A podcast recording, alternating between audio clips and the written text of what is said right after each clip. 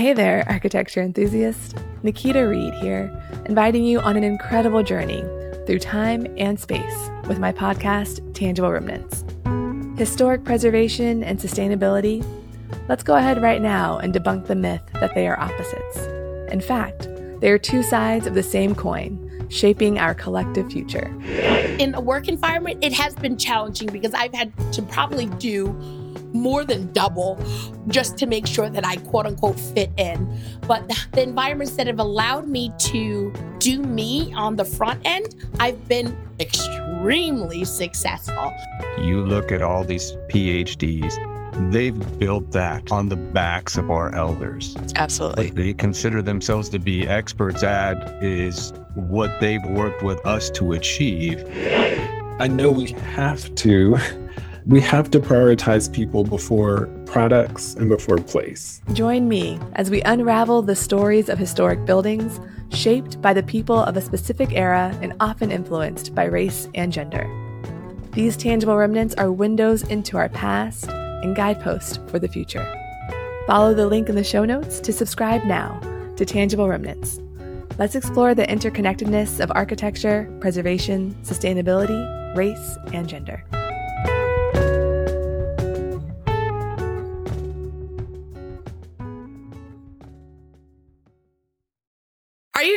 Nothing this episode? the episode is pretty beefy already. Like I don't need to say I know, but I feel like it's the Jessica Nurgit and Lizzie show, and like there's like no Nurgity. That's not true. Okay, so this is what we're gonna do. We're gonna change this. You gonna say this because Nurgity, this is a podcast. You gotta talk. That's right. I'm talking. It's not a silent film.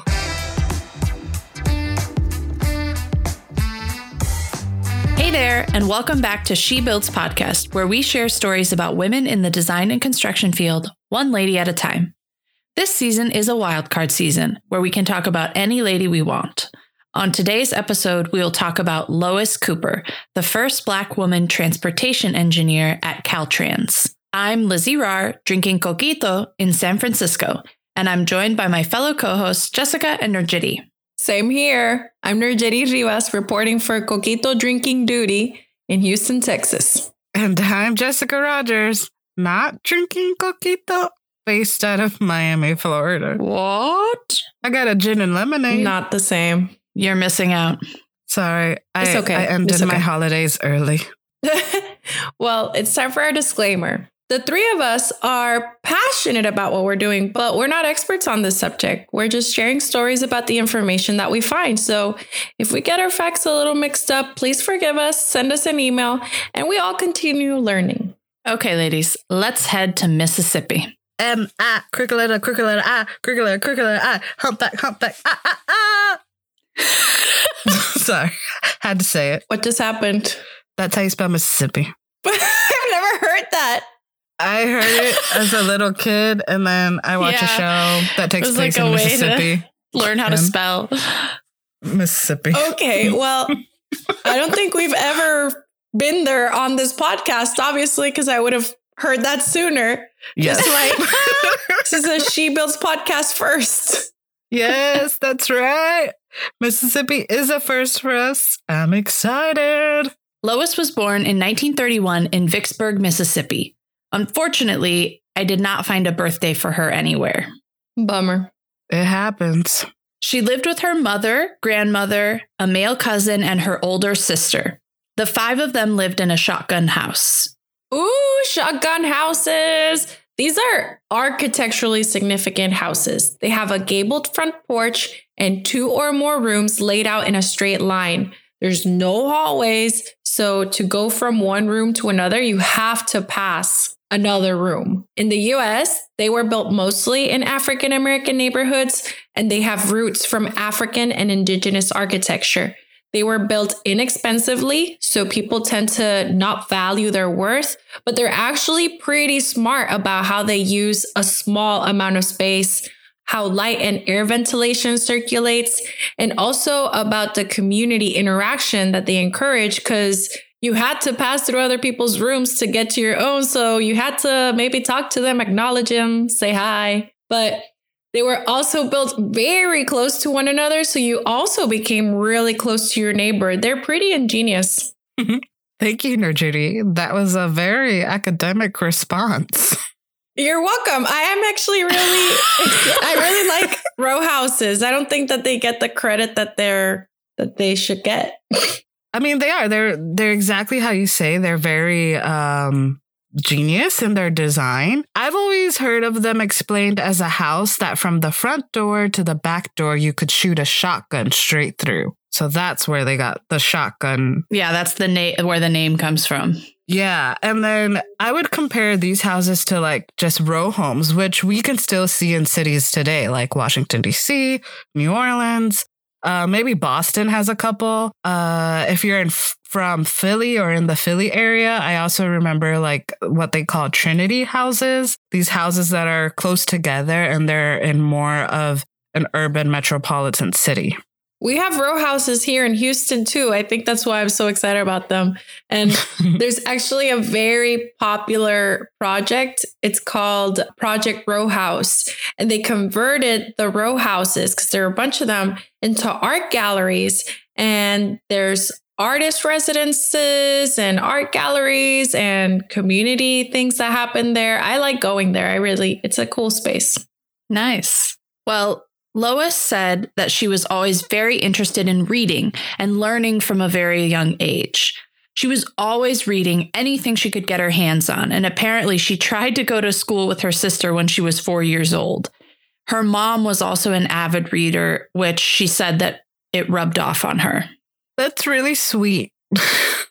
yeah, that's so cute. I feel you, Lois. I was always reading. Her mom did domestic work, and her grandmother took in washing for folks. When she was old enough, she also did domestic work and would read whatever the people that she worked for were reading magazines, books, anything she could find. Get your reading on, Lois. I have a feeling Lois was very resourceful. I like it. Mm, yeah, definitely. she also talked about listening to the radio as a kid and how that and reading really promoted her imagination versus television later on, where everything is put in front of you and you don't have to imagine it really because you're looking at it, right? Mm. Mm-hmm. That's an interesting point. Yeah. Agreed. I feel like today Lois would rather choose a podcast versus a streaming platform. Yeah. Our podcast, to be exact. Yes. That's right. Once she got into school, she skipped first grade. And in high school, she took algebra, which fostered her love of math. She was also on the student council in high school, and it was interesting how she talked about it.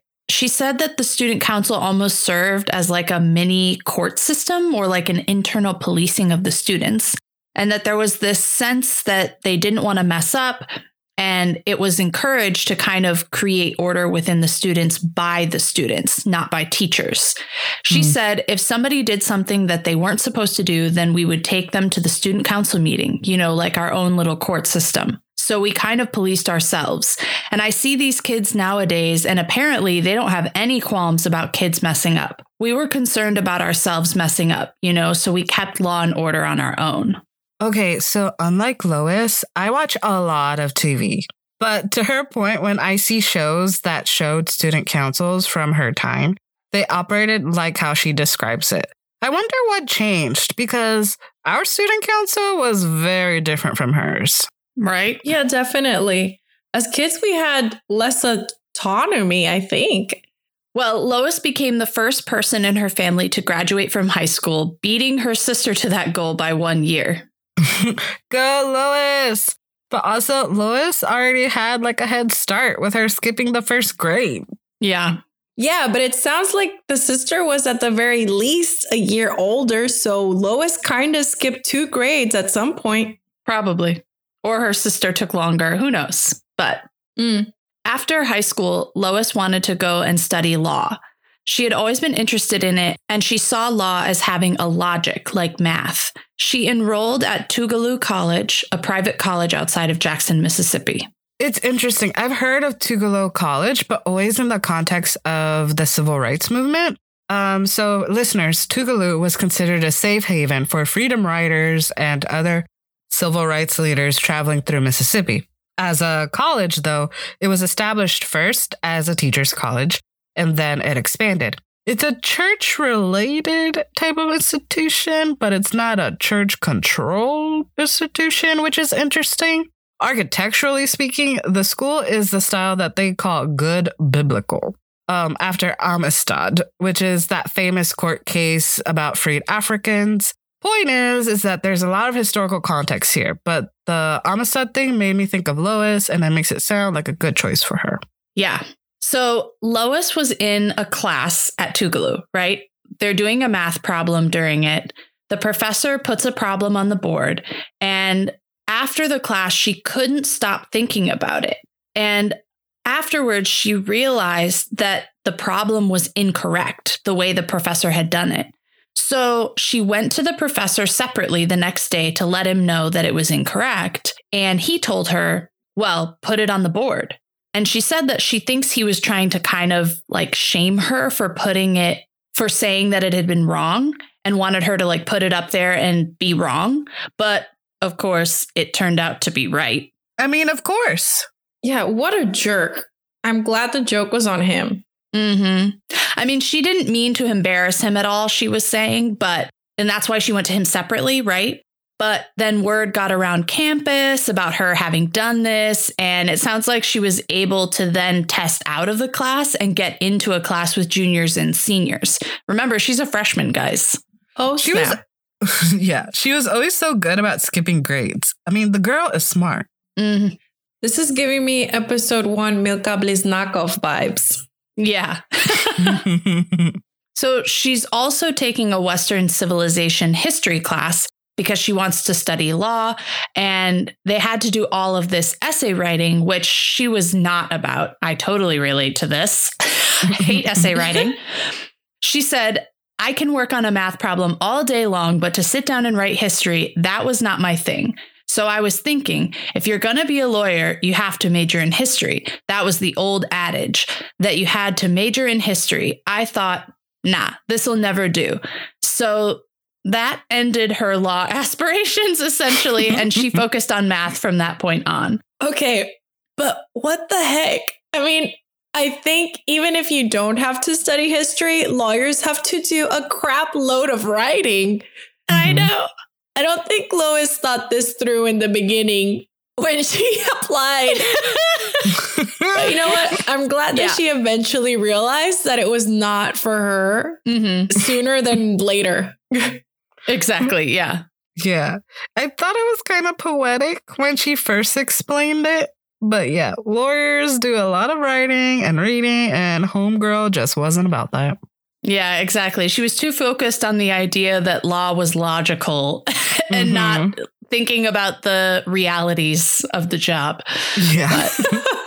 Well, after her freshman year, Lois decided she wasn't totally loving Tougaloo. The way she described it, it sounded a bit too isolated from things to do and whatnot. So, all right, backing it up a little bit, during World War II, Lois's mother had gone to California in 1943 to work and help with the war effort. But she had told Lois that she could go to any local college in Mississippi. But when she wasn't really feeling Tougaloo anymore, she went out to California to be with her mom and she enrolled at LA City College. At least she had options, and it probably helped to be closer to her mom. yeah. And hello, California. That's right. Mhm. All right. So it's 1950 now, and she's studying math at LA City College. In her third year, she transferred to LA State College, which was on the same campus at the time. She was working a bunch of different jobs to pay for school and eventually got a job at the LA State College Library, which was enough money for her to afford school. No student loans. I like that. Mm. Yep. And to be surrounded by books, her fave. True. So now that she's a math major, she's the only woman in most of her math classes, and a black woman at that. She said that in her non math classes, she wasn't the only black student, but at that time, there just weren't a lot of black students at the school in general, right? Well, yeah, it's the 1950s. Right. Yep. And no surprise here, but also Tougaloo is a historically black college, an HBCU. So for her, it must have been a big change. Yeah, for sure. She said this didn't really bother her that much, though, and she didn't let it affect her. She said, I'd never paid any attention to that. I guess I've always been independent. Most of my friends in high school were guys. I guess I'm really not a typical female type female, whatever that means. That didn't bother me because I was there to learn and not necessarily to socialize or anything. That's very practical. I can definitely relate to that mindset. Yeah, she was focused. It also sounds like from the interview I read with Lois that she is a talker. And actually, it's pretty apparent from the interview itself. so she was saying that she was always willing to meet people and talk to them, but she was also fine just like sitting on her own and doing her own thing. So, and if someone came over, then she'd be happy to chat with them about anything. Love it. After graduating, Lois is on the job hunt. Working in the library, she saw lots of notices on the administration wall, and one of them was for an engineering aide in the California Department of Architecture. And the only requirement was high school math. So she applied and she got a call. She went down to the interview and they said, Oh, I thought you were a man. So she didn't get the job. Hmm. My mouth just dropped. What the friggin' what? I hope whoever they accepted sucked. I mean, every season, every season, we get a comment like this. Yeah. And about that experience, she said, Well, of course you're angry, but what do you do? Fart as she's walking out. I mean, what else? if you're in dreams. Well, when she had applied for this job, she had mailed the application to Sacramento since it was a state job, right? And they sent her another job offer for an engineering aide, but this time at Caltrans or California Department of Transportation. We should note, though, that when she was hired, it was called the Division of Highways, but it would become what we know today as Caltrans. Hmm. Noted. She said that the interview with Caltrans went way better, and she didn't receive any flack for being a woman or being black in the personnel department, and they gave her the job. But obviously, she's not working with those folks in personnel, right? So she got sent to the Design B department, and she said they weren't expecting a woman, which, like, her first name is Lois. It's not like Alex or something unisex or ambiguous. So I don't really get the reason why everyone thinks she's not a woman, but that, whatever. However, her getting hired made her the first Black person hired in the engineering department in 1953. Yay, Lois. Woohoo! I do agree with you, Lizzie. Why would they expect Lois to be a guy? Was this, I mean, maybe in the 1950s it was the unisex names, or maybe they thought, oh, it's definitely Lewis. They just spelled it wrong. Yeah, that's what I was thinking. That maybe they thought it was a typo and they thought it was like Lewis with a U, like O L O U I S, or I Louise, guess. like L U I. I don't know. Maybe. Maybe, but even that feels like a stretch, right? I mean, Yeah. I don't know. Haters gonna Anyway, hate. She got Haters the job. Yeah. She talked about the difference coming from the South during that time and then coming to Caltrans, where it was somewhat more integrated, but she still felt like people looked at her differently. She said, I mean, it was just my perception of things, but when you go to the bathroom, I was the only Black person there in the bathroom. And it just seems like people are looking at you differently because you didn't share bathrooms back in the South in those days. So that could have been my imagination, but I would just ignore things. And it got to the place where we got along. I mean, for that time, I think that's the only way you could handle those types of situations. For sure. Yeah, unfortunately. Mhm. Mhm. But it sounds like she really proved herself there early on with the men in her department. She loved doing all of the calculations. Remember, this is before calculators and computers, right? So everything's done by hand. And to design and build a freeway, they would have to calculate the alignment of the road from one point to another and any curves that it might have in between. I'm not going to lie, I did not super follow her explaining how they did that. She like went through it in detail and I got a little lost. But, you know, we need some listener input for the non-engineers that we are. Yep, yep. yeah. The point is that they had to quote unquote close the traverse with this calculation. And whenever any of the men in the department couldn't close it, they would give it to Lois to figure out where they made a mistake. So she started being the go to for all the calculations, which of course earned her respect and a good reputation. okay, so this reminds me of Katherine Johnson, the mathematician that worked at NASA, or who Yes. you may know as the character Taraji P. Henson that played in the movie Hidden Figures. That was the story of Katherine Johnson and the other women um, that worked at NASA. In this case, um, with Katherine Johnson, the story of Lois reminds me of her because, like Lois, Katherine would be the only Black woman working in a male dominated field. She loved math, and they were both like these human calculators. Yeah, absolutely. In 1971, Lois joined the LA Council of Black Professional Engineers. She was the only woman. She worked her way up to become treasurer, secretary, vice president, and eventually the president of the council. When she became president, Caltrans did a press release about her, and she said that guys at work would ask her, Lois, how does that female organization that you're president of going? And she'd say, I'm the only female there. It sounds like she kind of surprised them with that fact, but also kind of like, yeah, stick it to them. That's right. Lois, the leader, tell them what's up. That's right. Mhm. One of the main things Lois did with the council was trying to get more Black students to go into engineering. They would go to schools to talk about engineering and would spend Saturdays teaching students in math and science. This is something that Lois continued to be passionate about for the rest of her career. She said, One of the things we found that there weren't many Blacks in college. Even if they qualified to go into engineering, they weren't being accepted in college.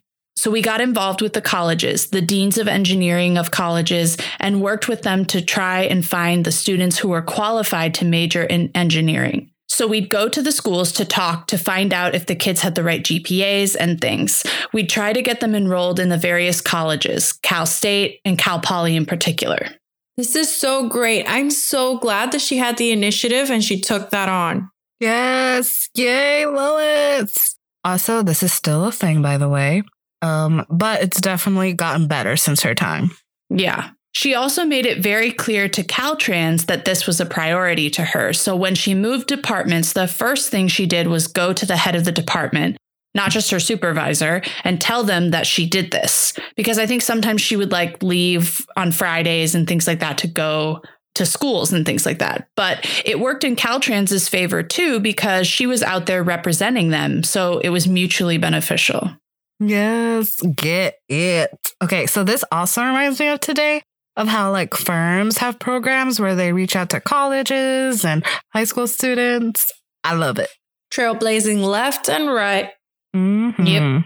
So she spent many years in Design B, which she really, really liked, but she felt she needed to do different things and to move around the organization a bit more to move up.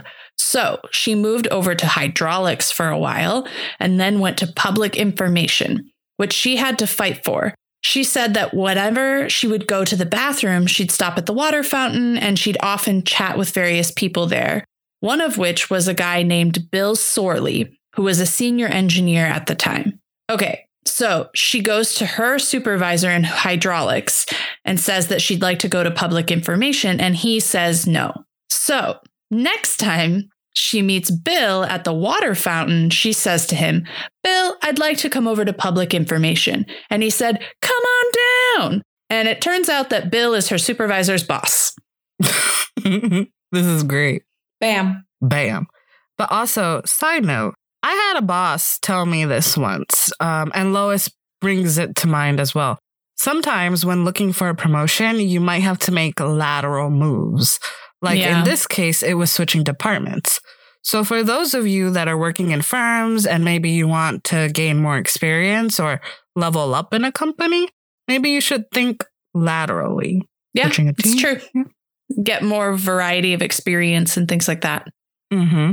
So when she was in public information, they started building diamond lanes on the freeways in LA, which were the precursor to carpool lanes. The plan was to use the median to add another lane, which would be the diamond lane. And that would mean the freeway would still have four lanes that weren't diamond like it currently was. However, people heard we are taking away one of your lanes to make it the diamond lane.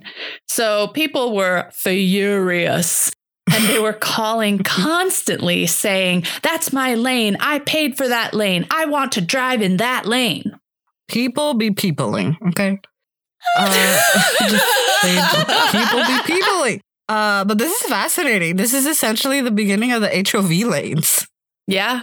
Well, Lois would often take these calls and she would calm down these completely irate people who were calling. And she got a reputation for being the angry caller whisperer or something because they started sending those calls her way.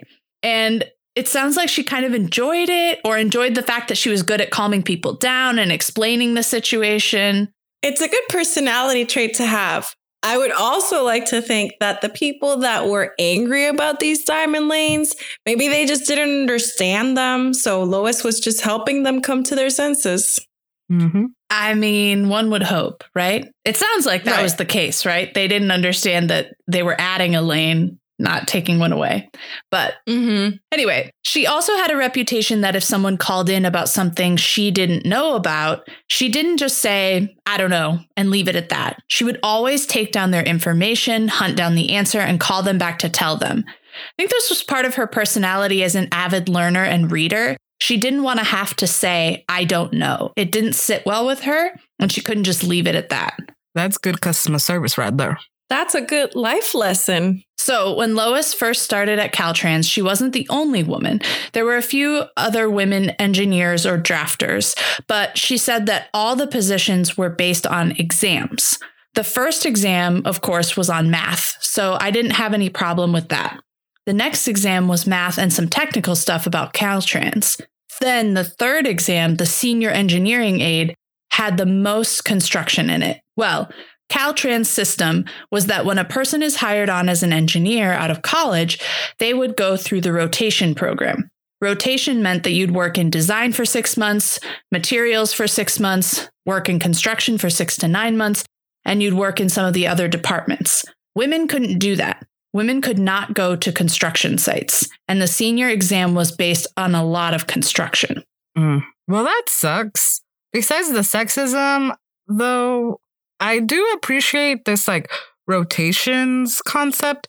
I wish more industries did this. Yeah, that sounds helpful. Like I've often thought that I want to go intern with a GC for a few months and then go mm-hmm. back to the office. But Yeah. Yeah. One second, let's see. Explain to me how Lois was supposed to pass an exam that essentially she wasn't allowed to study for. Like, Yeah. with what material if it was experience based and she couldn't get the experience? So, how was she supposed to pass? I know. Exactly. So you had to take this EIT exam, engineering and training, in order to advance. But the women couldn't go to the site to get the experience. They needed to pass this test. It's so exactly. Mm. WTF. dumb. Mhm. So she said that some of the guys fortunately saved old exams so they could use those to study. But you're still taking the exam without any practical experience, right? So Lois has been trying to pass this exam since pretty early on in her career at Caltrans, right? She's been there since like 1953. She thinks she Mhm. took it 16, 17 times. And finally, she decided to go back to school and get an engineering degree. So in 1975, she enrolled at Cal State in LA, formerly LA State College, where she went before, as a civil engineering student. Gotta love this woman's persistence and perseverance. Mm-hmm. Ain't nothing getting in her way. Mm-hmm. Like I mentioned at the beginning, Homegirl was resourceful. Also, Yeah. kudos to these guys that were trying to help with those old exams. I like that. Yeah. Yeah, Shout out to all the male allies out there. exactly. We see you. Mm-hmm. Okay. So at some point during all of this, Lois has gotten married and had two children, by the way. I know nothing more about it than that. No names, nothing. But she did have a family. okay, so it's no surprise, I guess, because we've heard this before. Besides our ladies with these like impressive careers, they were also mothers and wives too. I know. It's wild. Mm-hmm. So, so during the interview I was reading, she started talking about how she started going to school, right? And while she was working full time, raising her kids, And then on top of that, her husband was apparently super ill and had an aneurysm in his stomach that they couldn't find for a long time. And he was in a lot of pain, so he was in the hospital a lot. Oh, poor Lois. That is a lot to deal with. Mhm. Right? Okay, but then she also had her own health issues. Hmm. Oh my gosh. I know. She had, I'm going to say this wrong, doctors, chondromala- mm, Malaysia. chondromalacia of her kneecaps, which is where the cartilage breaks down, so it's bone on bone contact. Ugh. Well, when she first went in for it, they were like, okay, we're going to put a cast on your right knee. And she was like, uh, nope. I drove here, so you can't put it on that side. Put it on the left one. So then she, for that day, but then she had a cast on each leg for like two months each. And she wore portable casts after that. So she'd drive to work with a cast on one leg, park, and then put the other one on and walked around at work with two stiff legs. This is nuts. Right? Okay, so this sounds painful and uncomfortable, but it's kind of I know. I know, but also like funny, sad. Yeah, funny sad. Funny, sad. exactly. Well, in 1971, she apparently got surgery on one of the knees, but okay, she has all this stuff going on when she starts going to Cal State. And then that first year, she gets gallstones and has to have Hmm. her gallbladder removed, which she told them, Can we wait until the summer when my semester is over? this lady. It's like, what? Too much. Too much. oh my gosh. All that is to say, Lois was doing all the things. And I know at some point her husband passed away, but I'm not really sure when that was. Something I read sounded like it might have been before her kids were grown up, which is really tough. Yeah, that's tough. So it must mean that she was basically a single mother for a good part of her children's lives. Yeah, potentially. Mm-hmm. and going to school and running councils and making all sorts of career moves. I'm tired of just hearing about it. I know. And her I health know. issues. Right. Well, despite all of this, after she finished school, she finally passed the EIT, which meant that she could file to take the professional engineering exam and become licensed. She passed it the first time, which made her the first Black woman engineer at Caltrans. And it sounds like she might have been the first in the state of California, but it was not confirmed. Woo! Get it. Also, it's obvious that she just didn't have the information that she needed to pass the test because once she Yeah. did have it, once they allowed her to do that, to have the right education, bam, she passes the test. What a freaking surprise. Mm-hmm. I know. So Caltrans put out another press release, and she said that she really enjoyed being a role model or a mentor to others. She said even the guys considered her a role model after she passed the exam on the first try. That's right. Around the same time she enrolled at Cal State, Lois joined SWE, the Society of Women Engineers. She spoke about not really wanting to join the group for a while because it felt like the quote unquote white lady group. She spoke about how hard it was to go into a space of only white people. She had attended a conference and just didn't feel super comfortable, and being from the South, it was really hard to erase that feeling. Sounded like there were a few other Black members of SWE at that time, but Lois didn't know them. I think also because she was so involved with the Council of Black Professional Engineers, she didn't feel a strong draw to SWE at that time. That is interesting and sad at the same time, but I can understand where she is coming from. Yeah. It's good that at some point she felt welcome to join because I Mhm. bet they could use her perspective and she could work on making it feel more welcoming for other Black women engineers. Yeah. So the thing that got her to join eventually was that students at one of the campuses she was working with needed someone to sponsor a section of SWE. So she joined and continued to be a major player in SWE for many years. When she spoke about SWE, she said, Well, I enjoy communicating with other folks. And as you can see, I like to get on soapboxes, you know. And to me, this hmm. educational effort should be everybody's effort. It's not a black and white thing, it's not a Hispanic thing, it's an American thing. And we all need to get on the bandwagon and find out why we don't have more kids going into engineering in school. Preach, Lois, preach. Seriously. Yeah. So after getting her license, Lois moved over to the newly formed civil rights branch of Caltrans. They needed an engineer, and so she purposefully went over there. They were working on the Century Freeway, which is now the I 105, which went through several low income neighborhoods. This new branch was formed because Caltrans had been mandated to hire a certain percentage of underrepresented workers for the construction project since it was going through these neighborhoods. So Lois was the person in charge of deciding what percentage of each phase of construction would be designated to underrepresented workers and companies. Okay, this is also very interesting. So technically this was what, like in the 80s? But prior to this, highways, they were historically known to be the dividers, either by race or economic status or both.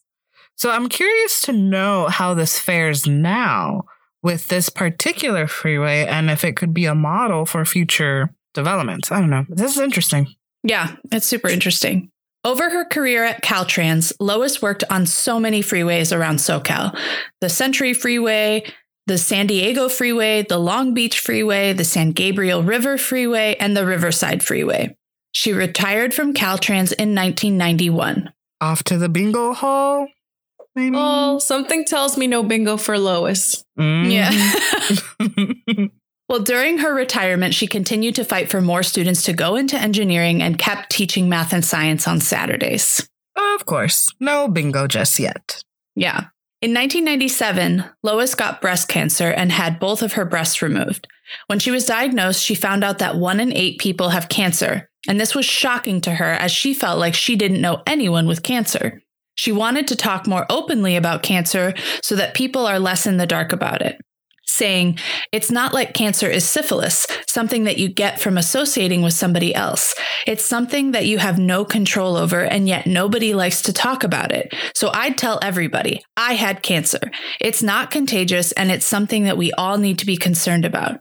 I think the more we talk about it, the more chances we have of finding it out before it gets to the place where it's going to kill you.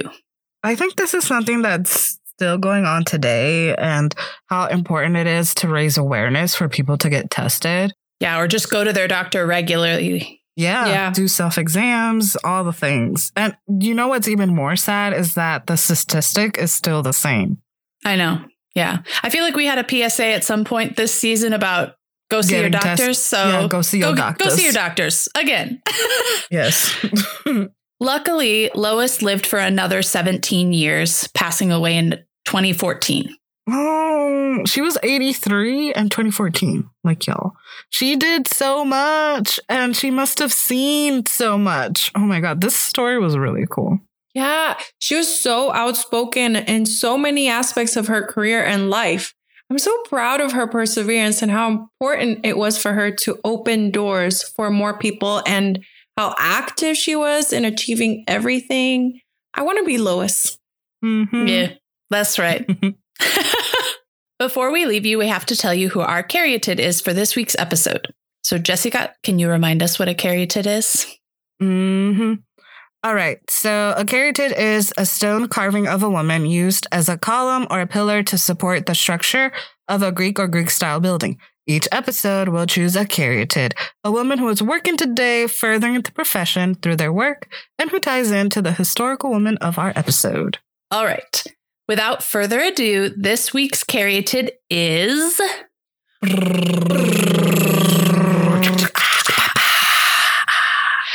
Jennifer Sudario.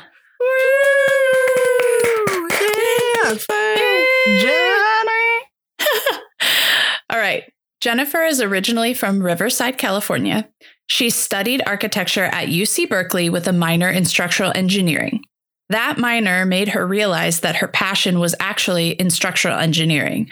So she went to Cal Poly to get her master's in civil and environmental engineering in 2012. Jenny, I'm gonna we Jennifer, but also known as I Jenny. know. Uh, also, I could never fathom studying architecture, or I can never fathom studying anything outside of architecture, like doing a minor. Just whenever I hear someone do this, it's so inspiring. Yeah, my thoughts exactly. Yeah. Well, after she graduated, she started to work at Arup in San Francisco, and she was a bridge engineer for five years. In 2018, she transferred to the LA office of Arup as a senior bridge engineer, where she worked on cut and cover tunnel and reinforced concrete design of freeways in the LA area. And Arup often does work with Caltrans on those projects since they're working on transportation freeways. Okay, can we talk about that time that Lizzie and I were in LA and we met up with Jenny and we got to go to the Arup offices and they do such cool and impressive work? I mean, what the work that she's doing with Arup, these are major projects similar to Lois. Exactly. That's kind of what made me think of her for this. Mm-hmm. So, in April of last year, Jennifer was promoted to be Arup's West Coast Bridge Team leader. You might recall that she was in Agora at the end of season five when she got this promotion. At the time, she told us that with just under 10 years of experience, she was one of the youngest women in leadership at Arup and one of only a few to have young children. And I feel like when I was telling Lois's story, I saw so many connections with Jennifer and how they're both young moms working and all of the transportation projects that they're working on in SoCal. Yes, I can totally see the connection. And it's neat that our caryatid for this week is someone that we know and is a listener to the show that wasn't a Yes. It's cool. Yeah, this is such a great character, Lizzie. I I mean, we already knew Jenny is a total boss, but Yes. it was great to learn a little bit more about her meteoric rise. And Mhm. I'm really excited for her to continue leading and inspiring others through her great work. Yeah, as we said, Jenny's a friend. And so it's just been really fun to see her career. And I can't wait to see more of what she does. So, okay. Before we say goodbye, we want to say thank you to CMYK for the music, John W., our technical producer, and most of all, thank you for listening. We hope you enjoyed learning about Lois and Jenny, along with our banter, and that you are inspired to find out more about them and other amazing professional ladies. Again, thank you. She Builds Podcast is a member of the Gable Media Podcast Network, and Gable Media is all about building a better world. If this sounds right up your alley, I know that it does. Listen and subscribe to all the shows at gablemedia.com. That's G A B L media.com. Please let us know what you thought of our episode. If you enjoyed it, please help us spread the word. Tell your friends, your engineers, your transportation engineers, the people that drive on the freeway and the HOV lane and that complain to people, the people that people.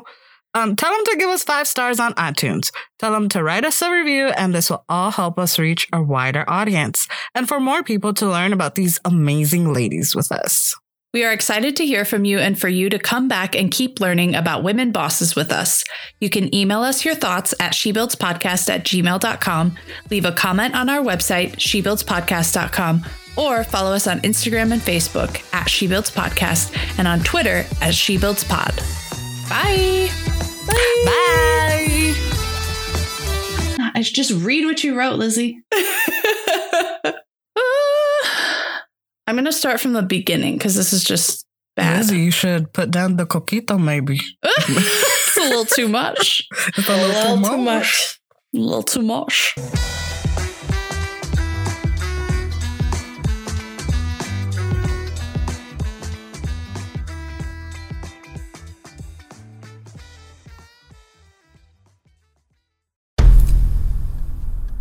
I've mentioned it to my family, but in terms of telling people like, oh yeah, we're doing this. I'm looking for projects. You got Yeah. anything? I'm, I'm not there yet because it scares the out of me.